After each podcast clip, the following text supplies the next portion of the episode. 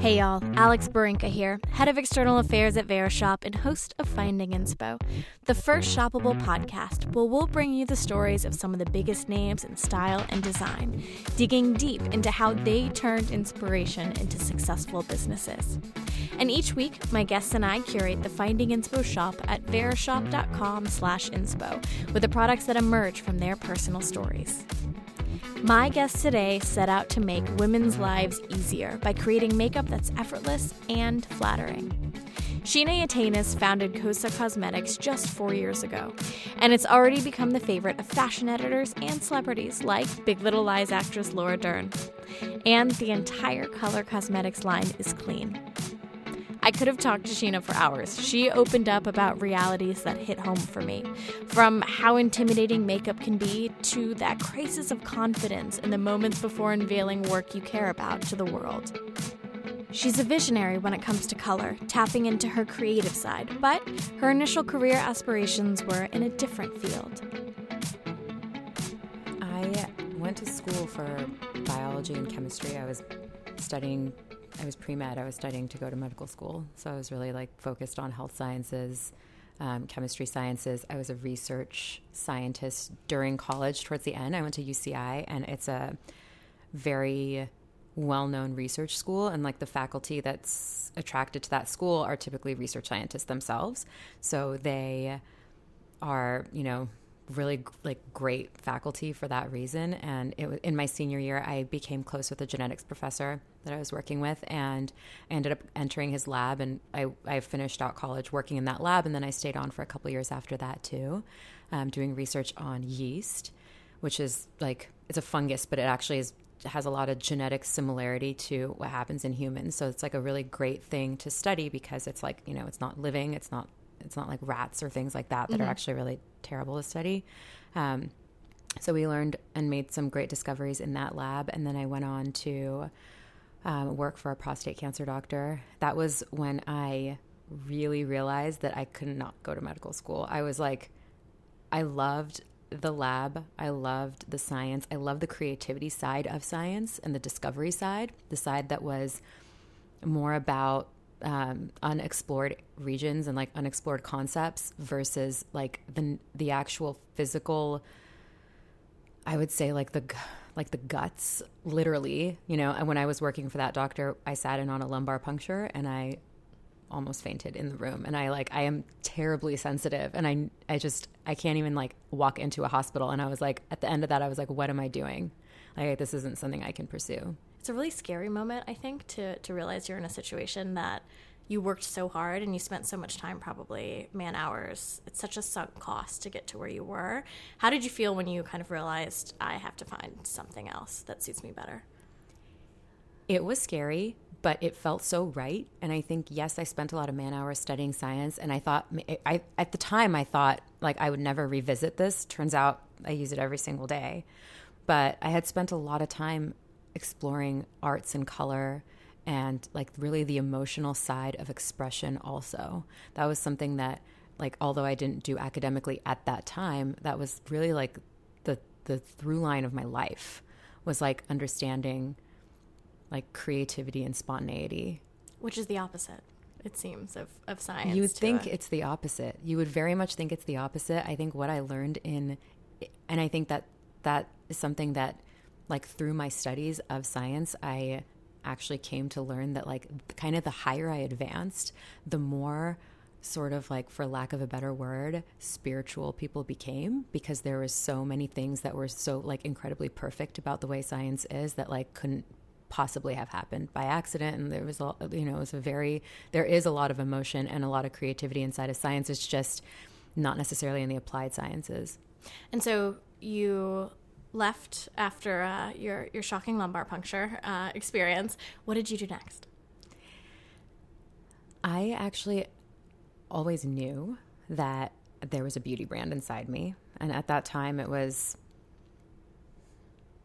it was based on like just from my own sort of like because of my own interest in makeup and beauty, I had really studied beauty brands. Like I, I was like, my mom worked in beauty when I was a child growing up, and so I had like all this access. And I think like that sometimes you have access, and that's you know relevant to you and sometimes it's not to me it was and i was like tremendously attracted to makeup and i also studied it too because i think for it's a it's like a material like just like paint is a material or like anything in the hardware store is a material and i was so terribly attracted to materials and i still am. And so i like made a study of learning makeup learning brands and like really understanding everything and every element. And it was what i was most disappointed by were the assortments.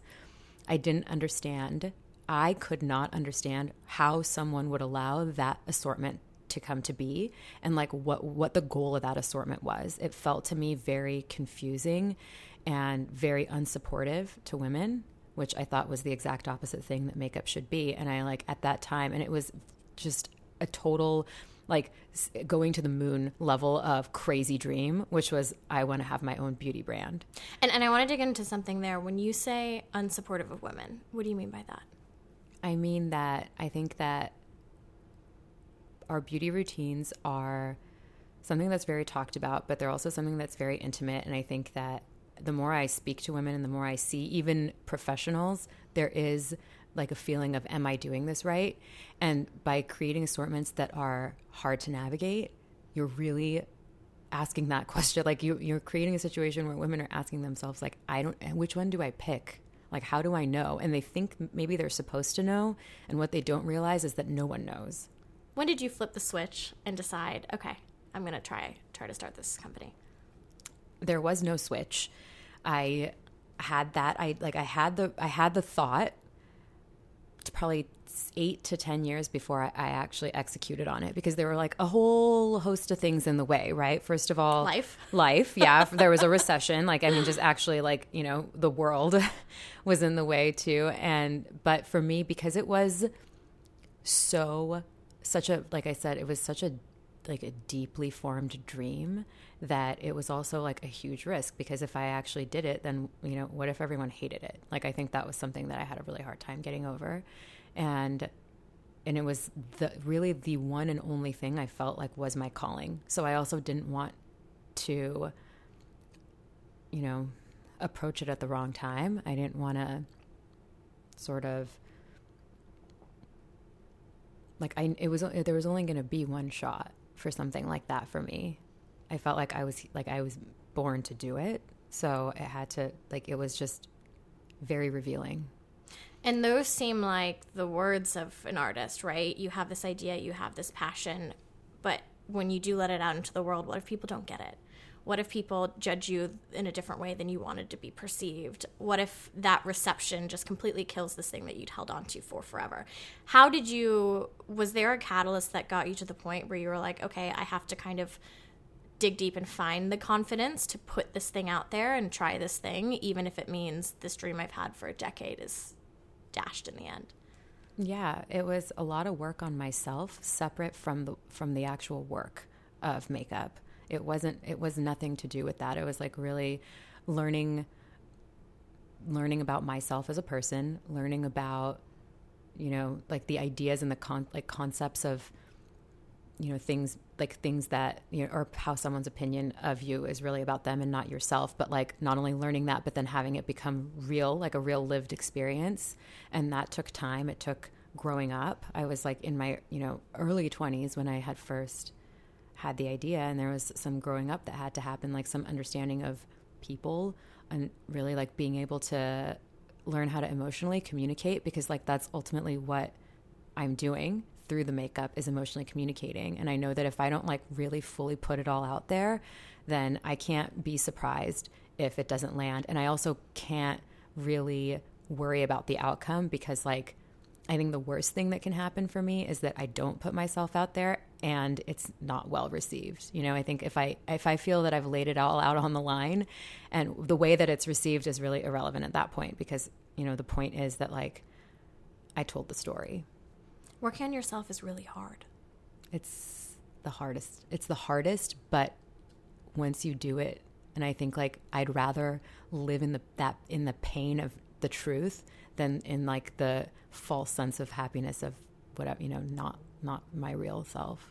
So you have this idea, you've gotten to the point where you are ready to to start working on it and put it out there. How did you get started? How does one even start to turn this dream into into a reality?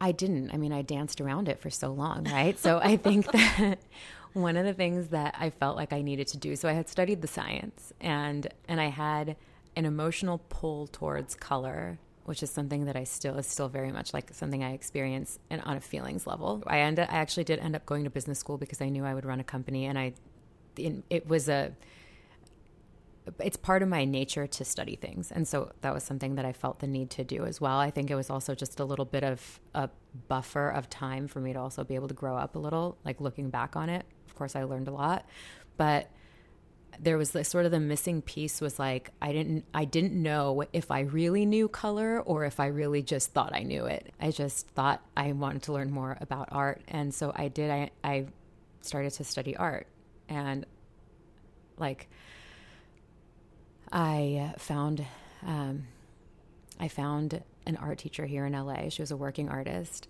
with a studio in Venice, and I started to do an apprenticeship under her. And I did that for a couple years, and we really like went through all forms of media and color theory and really understanding and my I knew that I was like so drawn towards the female form more than anything else. It was like humans in paintings that that was like very important to me.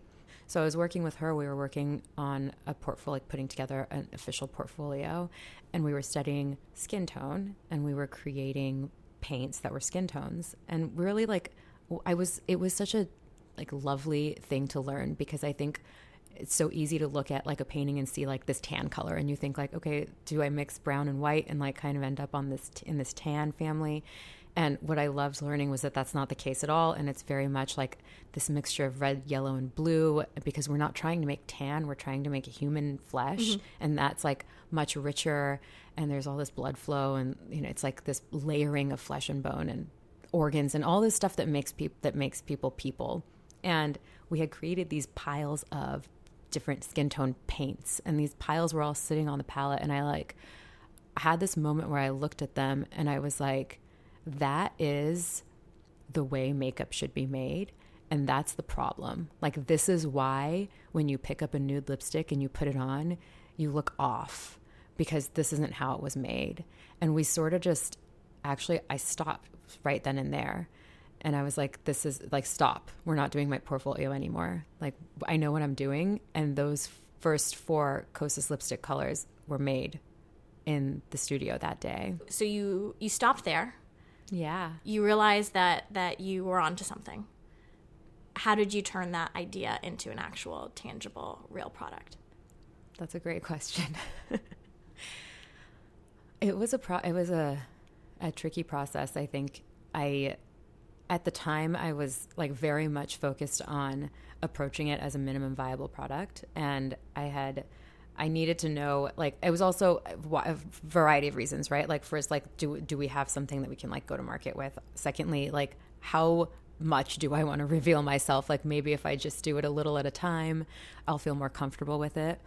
Um, so it was a very quiet and small launch and operation and with very little you know very little communication very little storytelling i think what i noticed right away though was that without me saying anything, women were completely picking up on what I was trying to put out there in in a way that like I can't even explain. It was like as though they were feeling what I was feeling through the makeup itself. And when you say small operation, how many people are we talking? Two. One. We're talking about one. I mean, it started with just me. Uh-huh. Um, it started at my kitchen table. You know, it was just me and it grew. I mean, we grew quickly, I, I would say, but still, for the first couple years, there were just three or four of us at any time. There are so many things that go into forming a company from the legal side to the operation side to finding somebody who will formulate your product and produce it for you. It was hugely overwhelming. And I think that starting very small and tight in the way that I did was like, it was, that was like the, what would you call it? It was like the launch pad and and that's why it stayed that way for a while because it took time to understand like supply chain logistics, um, you know, direct to consumer selling wholesale business, like all of these things, they didn't happen overnight, but they, and they, and it was always the same thing. It went from me knowing nothing to knowing a little bit to knowing a little bit more to going back to knowing nothing again. And that's like kind of been the, the trajectory of everything I've done so far. And, you know, ultimately now in the beginning it was it was that way. Now i am fortunate enough to have the opportunity to partner with people who know more than i do which is really everyone that i work with. And then you figure it out along the way too. We have a very strongly mission driven brand and it's very much driven by making the lives of women easier and I think when we always go back to that, the answers are usually very obvious. Let's take a quick break from my chat with Kosas Cosmetics founder and CEO Sheena Yaitanes. I wanted to remind you that, like every Finding Inspo episode, this one is also shoppable. Sheena and I have curated items from our conversation and a few others that are inspiring us lately for the special Finding Inspo store on Verishop. Next to each product, we'll also tell you why we're loving it. You can find it at verishop.com slash inspo. And just for Finding Inspo listeners, new Verishop customers can take 20% off their first purchase with the code INSPOSY. There are two in particular from the Kosas lineup that I've been using daily, and it's helped get my morning makeup routine down to less than five minutes. We'll talk about those products and we'll get scientific about how she formulates new lines and talk about what work life balance looks like for a perfectionist. So, talk to me about brand identity. It's so important these days, and especially if you are mission driven. And and to your earlier point, your products were speaking to people, right? Was that the formulation? Was that the branding? How do you think about what Kosas means to the rest of the world? I think it's re- like it was it's the way that all of those things interact with each other. I think like everything's on a continuum, nothing's black and white, and it's really like the alchemy of how things come together that's like the ultimate result, right? So I think one of the things that was like a huge driving force for me is that like I love makeup, but I'm not terribly girly. And I know that I'm not the only one. I knew that because I know people and I like I, I've seen people in my life and what I had always seen was that beauty brands were either either their offerings were terribly girly, their packaging was very girly or very fancy, um, and then the like the resulting aesthetic was also very like either perfect or you know very very girly and things that like did not resonate with me and and also were not a reflection of the people's beauty looks that I admired the most. Like there were people that I like, you know, girl crushed over, and none of them had that look. And I, there wasn't really a brand that was embodying that as an aesthetic. And it, it started there. I think like you can really see that through like the brand identity, through the packaging. There is like a, a like a slight bit of androgyny a slight bit of like this could be for anyone kind of vibe because like that's just who I am. I'm a, a little allergic to trends. so, so, and it, there, there, it takes discipline. You know, it's very like tempting sometimes to just paint everything with millennial pink because you know it works, but like then we're not innovating, and that's not where I want to be. I kind of want to. I'd like. I'm more of an explorer. So you started with the four initial colors. How'd you pick those? Those were the ones we the four the first four colors we created in the studio and they were these like seemingly simple but deeply complex fleshy earth tones and they were sort of like the colors I'd always needed and they two uh, two of those colors are still our bestsellers by far Which rosewater ones? and rosewater and undone Okay, I'm wearing rosewater right now. Right now. you are i'm Yes, wearing undone right now yeah um, and then a few months later when those were well received I and the seasons were changing and there's something about color that's like just sometimes it's just a feeling. It's like the entire world all at once becomes ready and ripe for this thing. And like that and I think that's where trends are born too. And it felt at that time it was like spring was approaching. I just had this like feeling in my heart that we needed to have these other four colors. So then we became an eight color lipstick collection. And we stayed that way for a couple years. What did that early trajectory look like in terms of, of growth and visibility? it was a lot a lot of like I like paper cuts, but that's a negative term. It was a lot of like tiny moments of recognition from press and I would say like what at the time I didn't realize but was like a grassroots influencer outreach like sort of people that that I knew I there was there was no one I had ever met in my life who I was not leveraging at that time. And you say you're an introvert. Yeah. I'm an introvert with a mission. After the lipsticks, how long before you started thinking about other other product lines? It was about it was 2 years post launch. So we launched in 2015, 2017, exactly 2 years later, we launched Blush. And that was a huge moment I that you know, the the second four lipsticks when we launched those, there was a like clear lift as well in profile of the company. And then when we launched Blush, it was like, oh, this isn't just a lipstick brand anymore. And there was a, an even bigger. It was really like each each time we launched something, and that's still continued to be the case. Um, we've seen like a tremendous growth in the profile of the company, and and so we launched Blush. We launched the two categories of blush, cream, and powder, the duos, the blush and highlighter duos. And again, it was based on a study of color and it was like ultimately and i believe strongly that blush should only come in peach pink and bronze. Variations of peach pink and bronze. Like those are the only colors that belong on a cheek and it's really to like bring blood flow and tie together a face that has like a lip and an eye and everything else on it. Blush is to me like actually the most important step. I think you can get away with like not wearing the other things if you do. And it, and but blush is also scary to people. And so like it's very confusing to choose and you know but blush isn't something that it's like foundation. It's not you're not just it's not meant to be an experimentation zone. It's like you kind of ha- you don't get to just wear whatever foundation color you want. You have to wear the one that matches your skin tone. And it's the same thing with blush and it really is going to fall into those peach pink and bronze categories. I rarely hear people say my my cannot die without cannot live without desert island beauty product is blush. Why is that yours it lights up your face. I mean, blush actually like like it brings tremendous health to your face, and I think that's like that's what makeup should do. It should look like you, but just like more alive.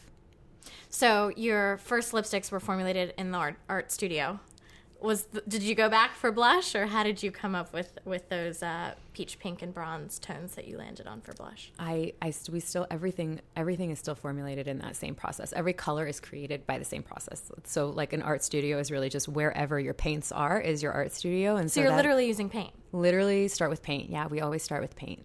So we mix paint um, we use certain paints that we know that have like the equivalent pigments that are you're, you're able to use in uh, makeup um, but we start there and then we take it to the lab and we turn it into real makeup. So one thing we haven't talked about yet, but is is kind of an underpinning of your business. It all is clean beauty. You do formulate without a laundry list of things that are that are known to be harmful to the human body one way or another.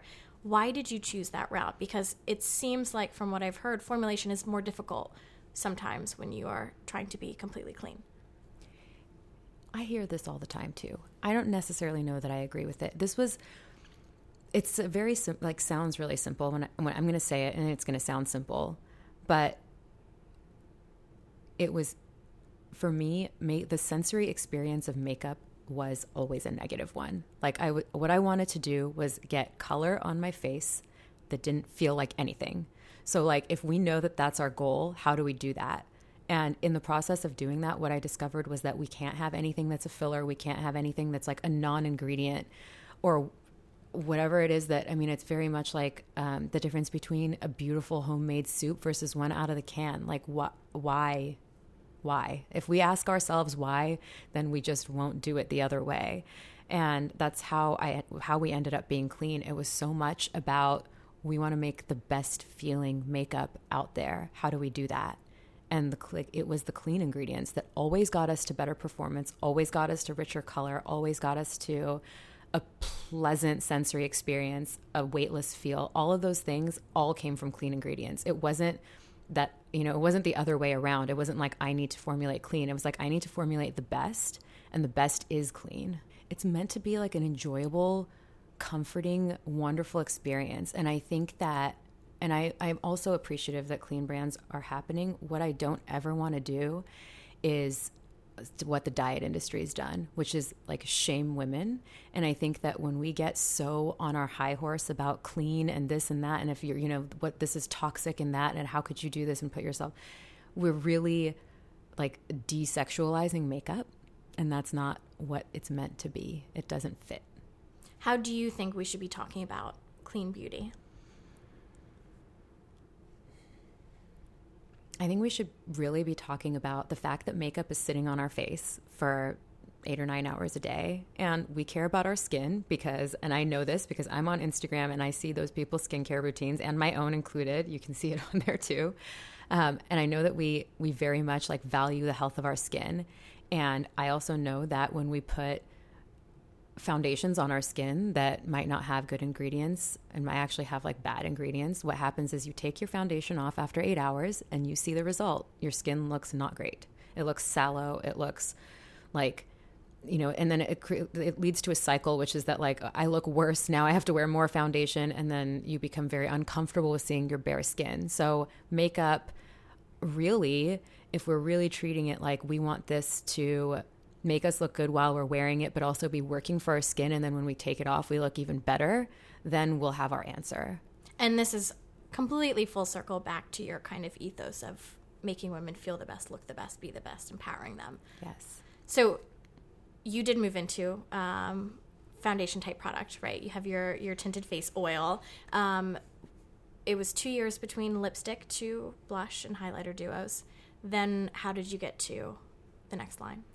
Well, at that at that point, I had learned like three things, right, about the makeup industry, and I knew that timelines were pretty long in terms of like developing developing product, and so we had some things in the pipeline, and tinted face oil was one of those things. It's it was of anything we've done the longest development because it was really like completely forgetting everything we've ever heard about foundation, but again, approaching from the same way like, how do I get color on my face without feeling anything? How do I make sure that this is actually good for my skin? That it's going now, it's really sitting on my skin, right? And I have terribly sensitive skin.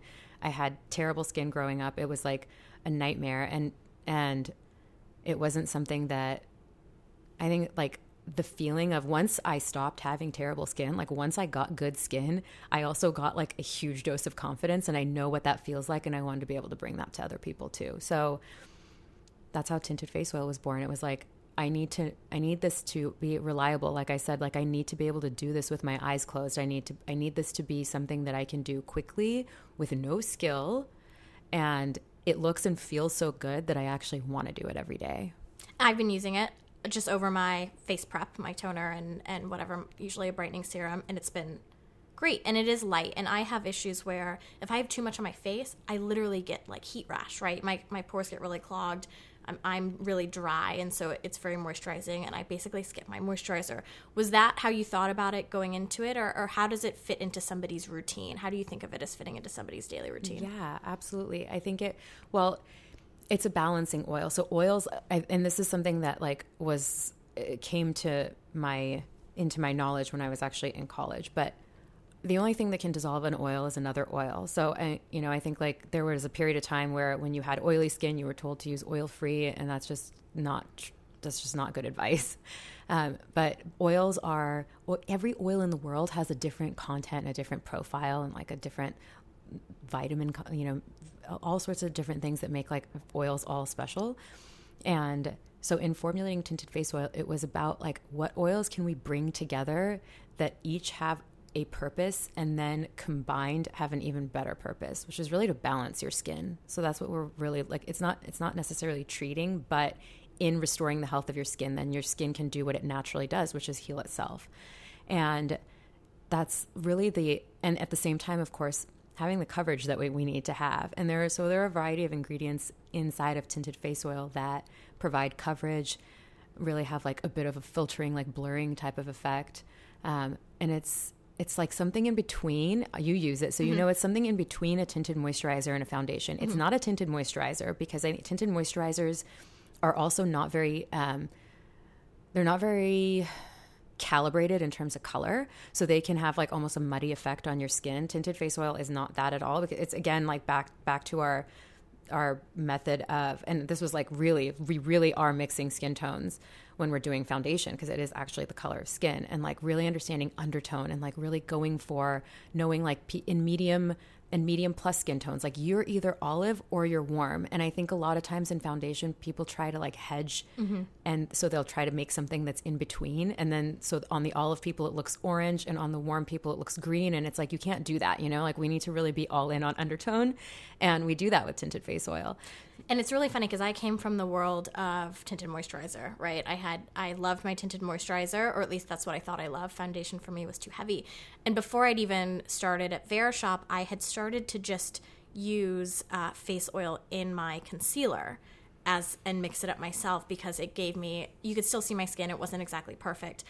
What y'all have is way better than that, and it was kind of what I think I needed um, before I knew I needed it because like I have freckles, right? Especially in the summer, they come through, and I like to be able to still see them, but I do want to feel like it's my skin, but it's a better version of my skin, mm-hmm. um, and it smooths me out a bit. Um, so that's what I'm really loving about using the tinted face oil. And then if I have spots, I can you know, use you a little can concealer. conceal. Yeah, exactly. I think we want we always want to see our freckles. If we have them, like, oh my god, you're blessed with freckles. Like, of course we want to see them. What we don't want to see is like redness and un- unevenness, right? We want to still see skin.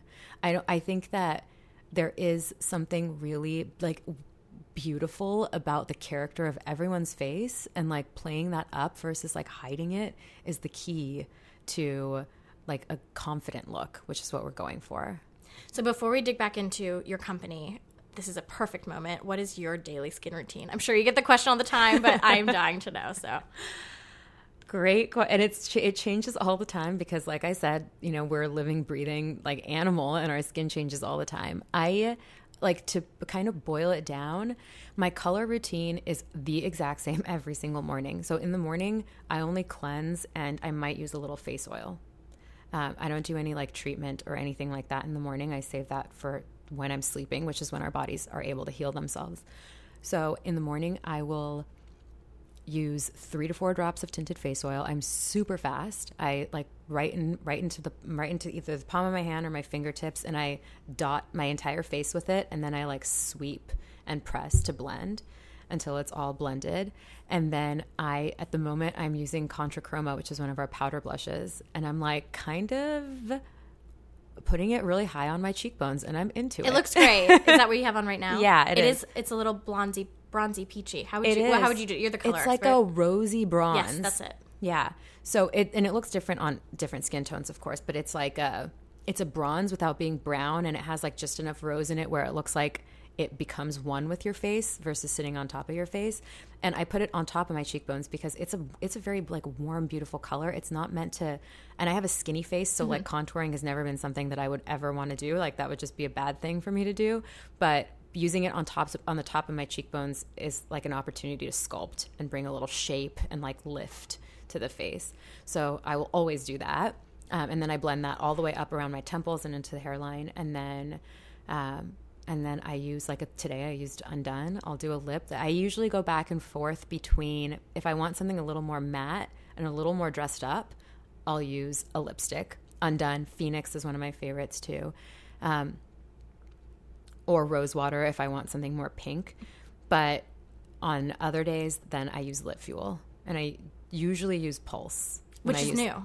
Yes, it's it is. It's our hyaluronic lip balm, so it's really like the like skincare for lips type product and I love using it because like my like the condition of my lips has improved so dramatically since I started using it. And hyaluronic acid is like the new kind of sword in the in the makeup toolbox. Talk through how you got to that new product. Totally. So, I mean, lip, like lips are very thin and they're kind of the first place that you lose water from. Like if your lips are dry, you that's the first indication like first of all you're dehydrated, you need to drink more water. But it's also very like easy when we're active to lose water from the lip. And we knew that we wanted to bring a ton of botanical oils to the lip, like similarly to our lipstick formula actually, which is incredibly nourishing and healing too. It was really like how can we create a lip balm that's like really going to penetrate And like lip balms usually are three ingredients. It's like wax, a little drop of oil, and kind of that's it. You and know? they just kind of sit on top. It's an occlusive, yeah, yeah, which is fine. And I think that's a, that's a perfectly like acceptable method too. But like that's not the method. it's not the path that I wanted to take. It was like I need to like drive these products into your lips, and so it was really the reason we landed on the hyaluronic, the version of hyaluronic that we landed on was because we were using a ton of botanical oils, which we do. We do that because of the way they function and the way that they disperse color is beautiful. And also, they're so incredibly good for your skin. So we had to find a version of hyaluronic acid that dissolves in oil. And the way that we do that is we mix it with konjac root, which like if you're familiar with konjac, it's that sponge, that like very, very hard sponge, and then you wet it and it becomes this like weird gelatin well it's like this gelatinous network so at the molecular level when you you create this gelatinous network and then you like stick these spheres of hyaluronic acid inside the gelatin and that entire thing anchors onto your lips and it's like the gelat- the gelatinous network keeps it in place so that the hyaluronic can like freely move back and forth between your lips and, and the environment which is the like it's the it's the way to, to drive it in which is what i wanted to do and the science background is informing it all. Yeah, that came in handy. but you're so passionate talking about it. In terms of, you know, you said that when you when you formulated um, the tinted face oil, you had to forget everything you knew about foundation. It it seems like some of the stuff you're doing, I haven't seen anywhere else in terms of kind of the ingredient combinations. How do you think about finding these um, not often used ingredients and probably working with your formulator who hasn't maybe not worked with some of these things. How do you go about that process? It's, I would say we start with behavior. It's very much like, um, I guess it's kind of like designing an app. Like you have to like understand how people are going to interact with this, and like that's the first place that I go is like let's like let's not think about it from a product place let's think about it from a human place and that's what informs the entire process it's very much about the people and yes like i, I I think like painting the picture is what helps the formulation process happen. And I mean, I'm lucky. It's not been without like a ton of conversation and back and forth because I think like people want to fall back on what they know. But at the same time, like, why am I here if I'm doing that? If there's something in the world that already exists that's doing what I'm trying to do, then I will buy it. I have no problem doing that.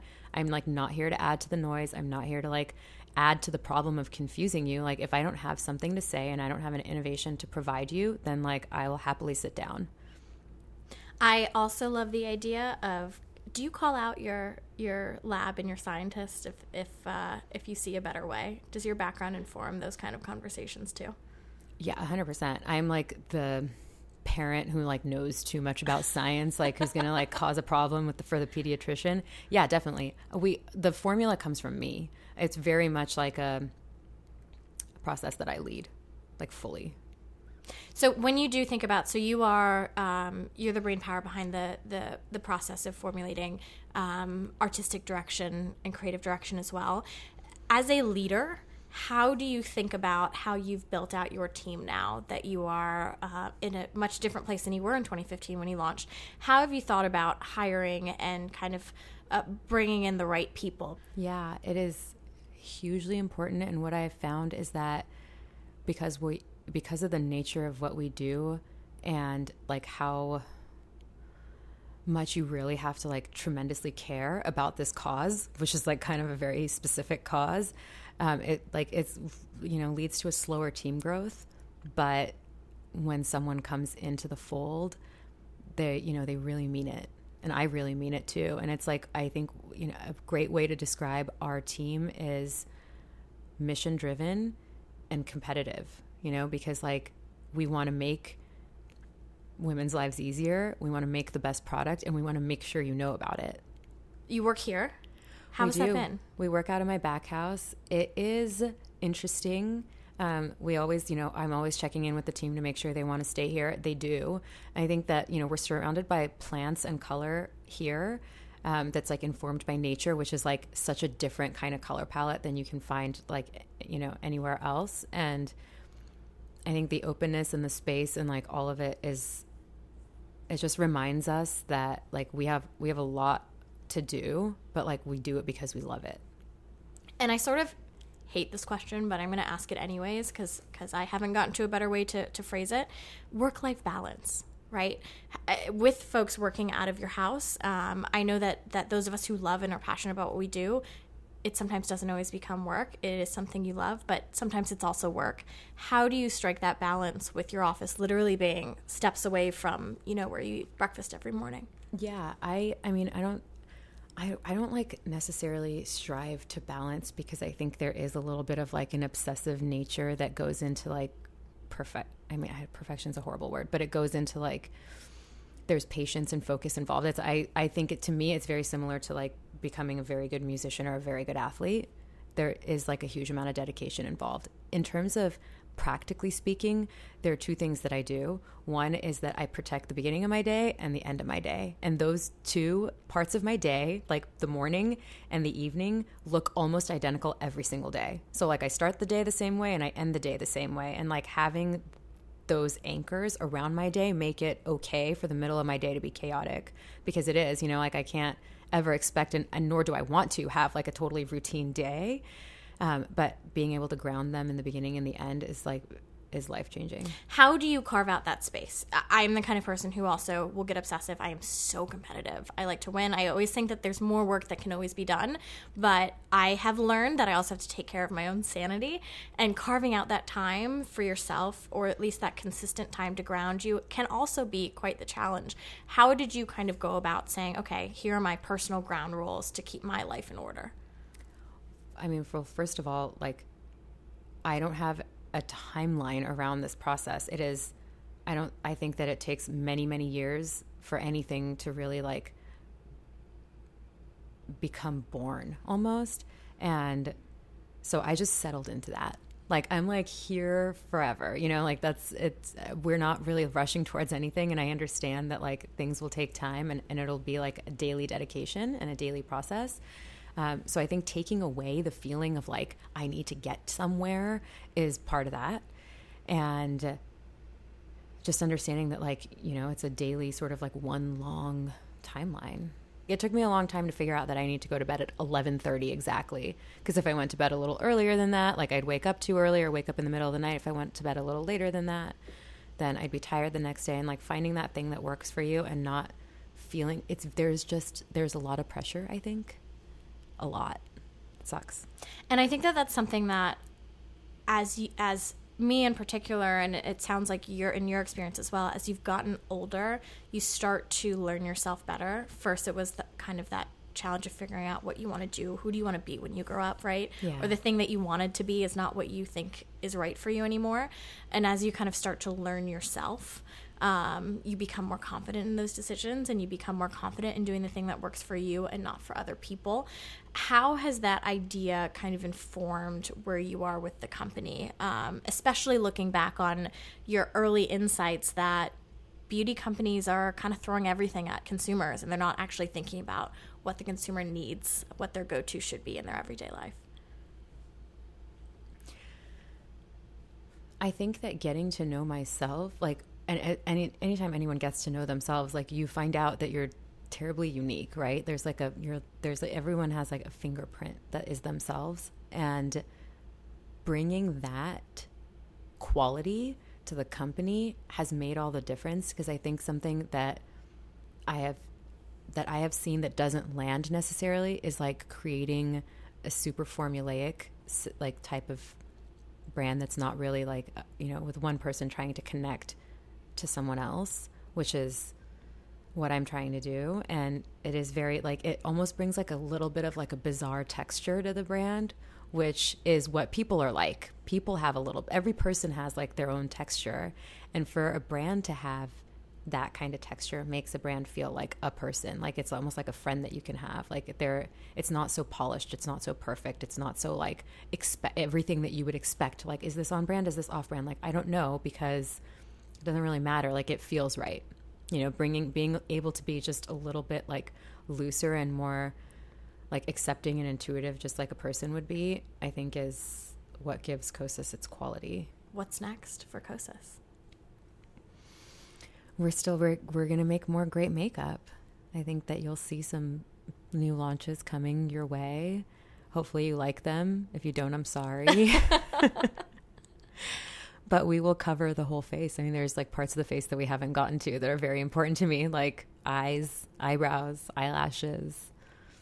We want to cover every part of the face, so we'll always have you know multiple categories that we offer. But within a category, I think what's important is keeping the colors easy to navigate so that you can know, know why you chose something and then be able to like really say why you chose it because i think what is such a bad experience is like picking between 20 red lipsticks because you're like i don't know why if you, i don't know why i picked this one like did i make a mistake Should, what, what about the other 19 like was one of those better like i have no idea why i picked this one but like when you look at our lipsticks, if you want for example, using the red example, we have two. We have Electra and we have Thrillist. And you can say, I want a blue red. And that's why I chose Electra. So it's not just, it's like, I want you to be able to walk away and say, this is why I chose this and this is why I didn't choose the other one. Because I think being able to, like, just being able to, like, articulate that is empowering in itself. And it's also demystifying. It, may, it leads to, like, you feeling good about your decision. Um, and like walking away not feeling confused. I hope you appreciate the instincts, scientific training, and artistic eye that Sheena possesses and is able to translate into her cosmetics line. I've been using Kosas lipstick and face oil since before our conversation, and since I've immediately added the blush to my repertoire. See those items in Sheena's favorites in the Finding Inspo shop at verishop.com slash inspo. And first-time Verishop customers can get 20% off with the code INSPOSY. Tell me where you are finding inspo from my conversation with Sheena, and I may read it on a future episode. In an Apple Podcast review, Clea said, I am so excited to hear the upcoming podcast from the designers of the products. Would love to know where their ideas came from and what inspired them. Can't wait. If you leave your thoughts in a review on Apple Podcasts or reach me on Instagram and Twitter at Alex Barinka or at Apple Podcasts, I might read your thoughts on a later episode. This podcast was produced by me, Alex Barinka, with production and editing support from Wonder Media Network. Thank you so much for listening and see you soon.